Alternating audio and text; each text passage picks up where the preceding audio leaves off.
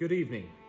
In the last 48 hours, I went on public record summarizing a collective failure from the White House administration, the Center for Disease Control, and the mainstream media to provide accurate and unbiased data in regards to COVID deaths in America. Not long after I shared this information, I was contacted by a friend, a fellow American living abroad in Taiwan. I think you'd like to know what he had to say. Describing the state of the pandemic in Taiwan, he explained, For the last two years, the health minister has held a daily press briefing where he reviews all of the COVID positive deaths from the day before.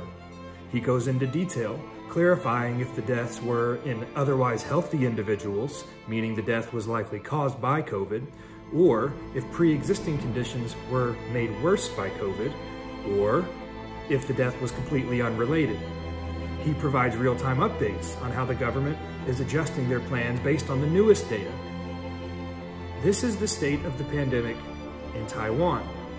How is it that our nation's government, health and science leaders don't see the value in offering us, my fellow Americans, this same level of information? While I would love to ponder that question further, there is another topic that is weighing heavily on my heart. It's critical to share because unlike bad reporting from these organizations, this next subject you have full control over. What worries me far more than bad data is that these very same leaders, though I struggle to call them that, instead of focusing on providing us with accurate information, they think it's a better use of their platform to vilify, threaten, and ostracize those individuals who have, for constitutionally protected reasons, chosen not to get a vaccine. To be completely transparent, I myself am vaccinated, and I would recommend anyone who is comfortable doing so to get a vaccine. That being said, I'd like to discuss a very fair and emotional point of view. The point of view of remaining unvaccinated. Recently, I turned on the news and witnessed the unvaccinated being labeled science deniers. I wonder if these pundits have considered that throughout the last two years, the guidance of science was demonstrably wrong, repeatedly. And maybe those who are opting out of this science endorsed vaccine have lost their faith for legitimate reason. Maybe they trusted the science leaders back when they told us that wearing masks, washing our hands, and keeping ourselves six feet apart would be enough to thwart the spread of this virus. Well, I think we can safely deny the accuracy of the science on that guidance.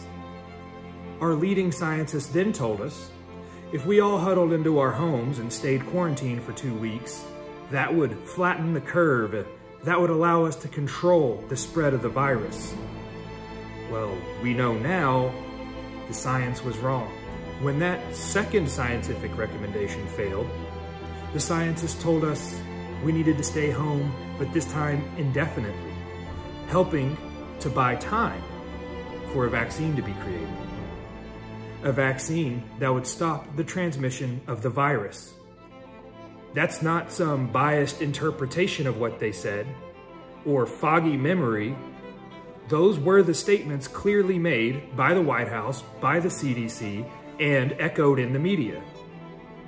I think we can safely deny the science's accuracy on that third promise. Meanwhile, the quarantine proceeded to drag out for months, while COVID continued to spread exponentially.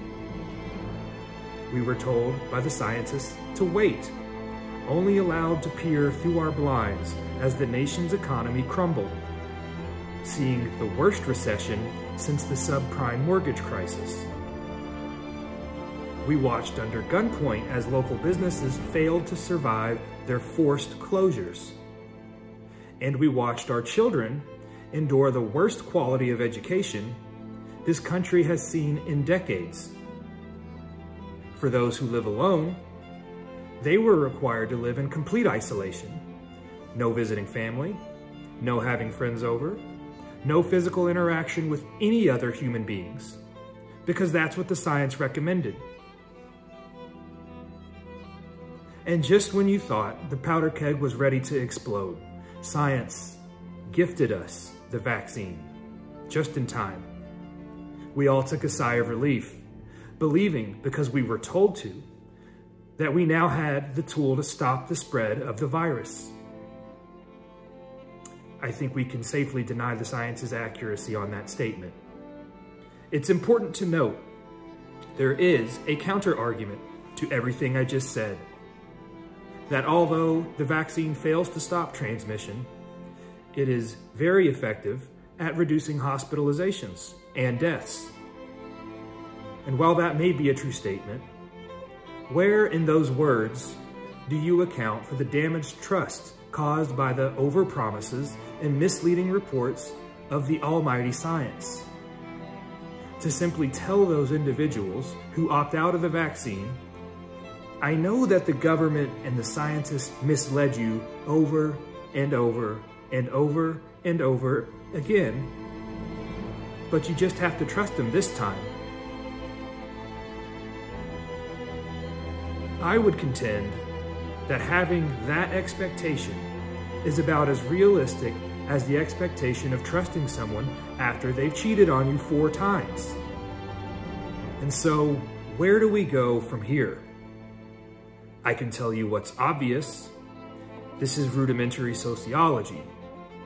The way you earn back people's trust will never be through coercion, force, condemnation, ultimatums, shame. I want to make my point as clear as I possibly can.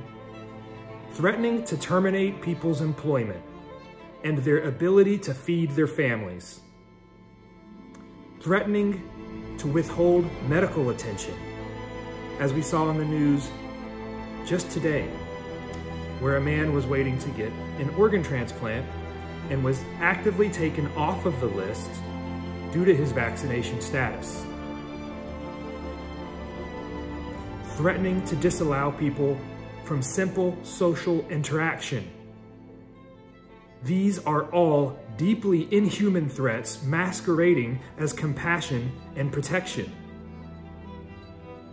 Done in the name of protecting who exactly? Everyone who wants or needs a vaccine for protection already has one. And your all-knowing science has recently revealed, it turns out, unvaccinated people don't spread the virus any more than vaccinated people. You are just as likely to pass it to that symbolic, vulnerable grandmother out there than the person you're demonizing. Do you not trust the science when they say that? And lastly, those unvaccinated individuals have accepted the risk of potentially worse side effects. They're okay with the fact that they might die. That's called the freedom of choice. It's a legally protected right of autonomy over one's own life.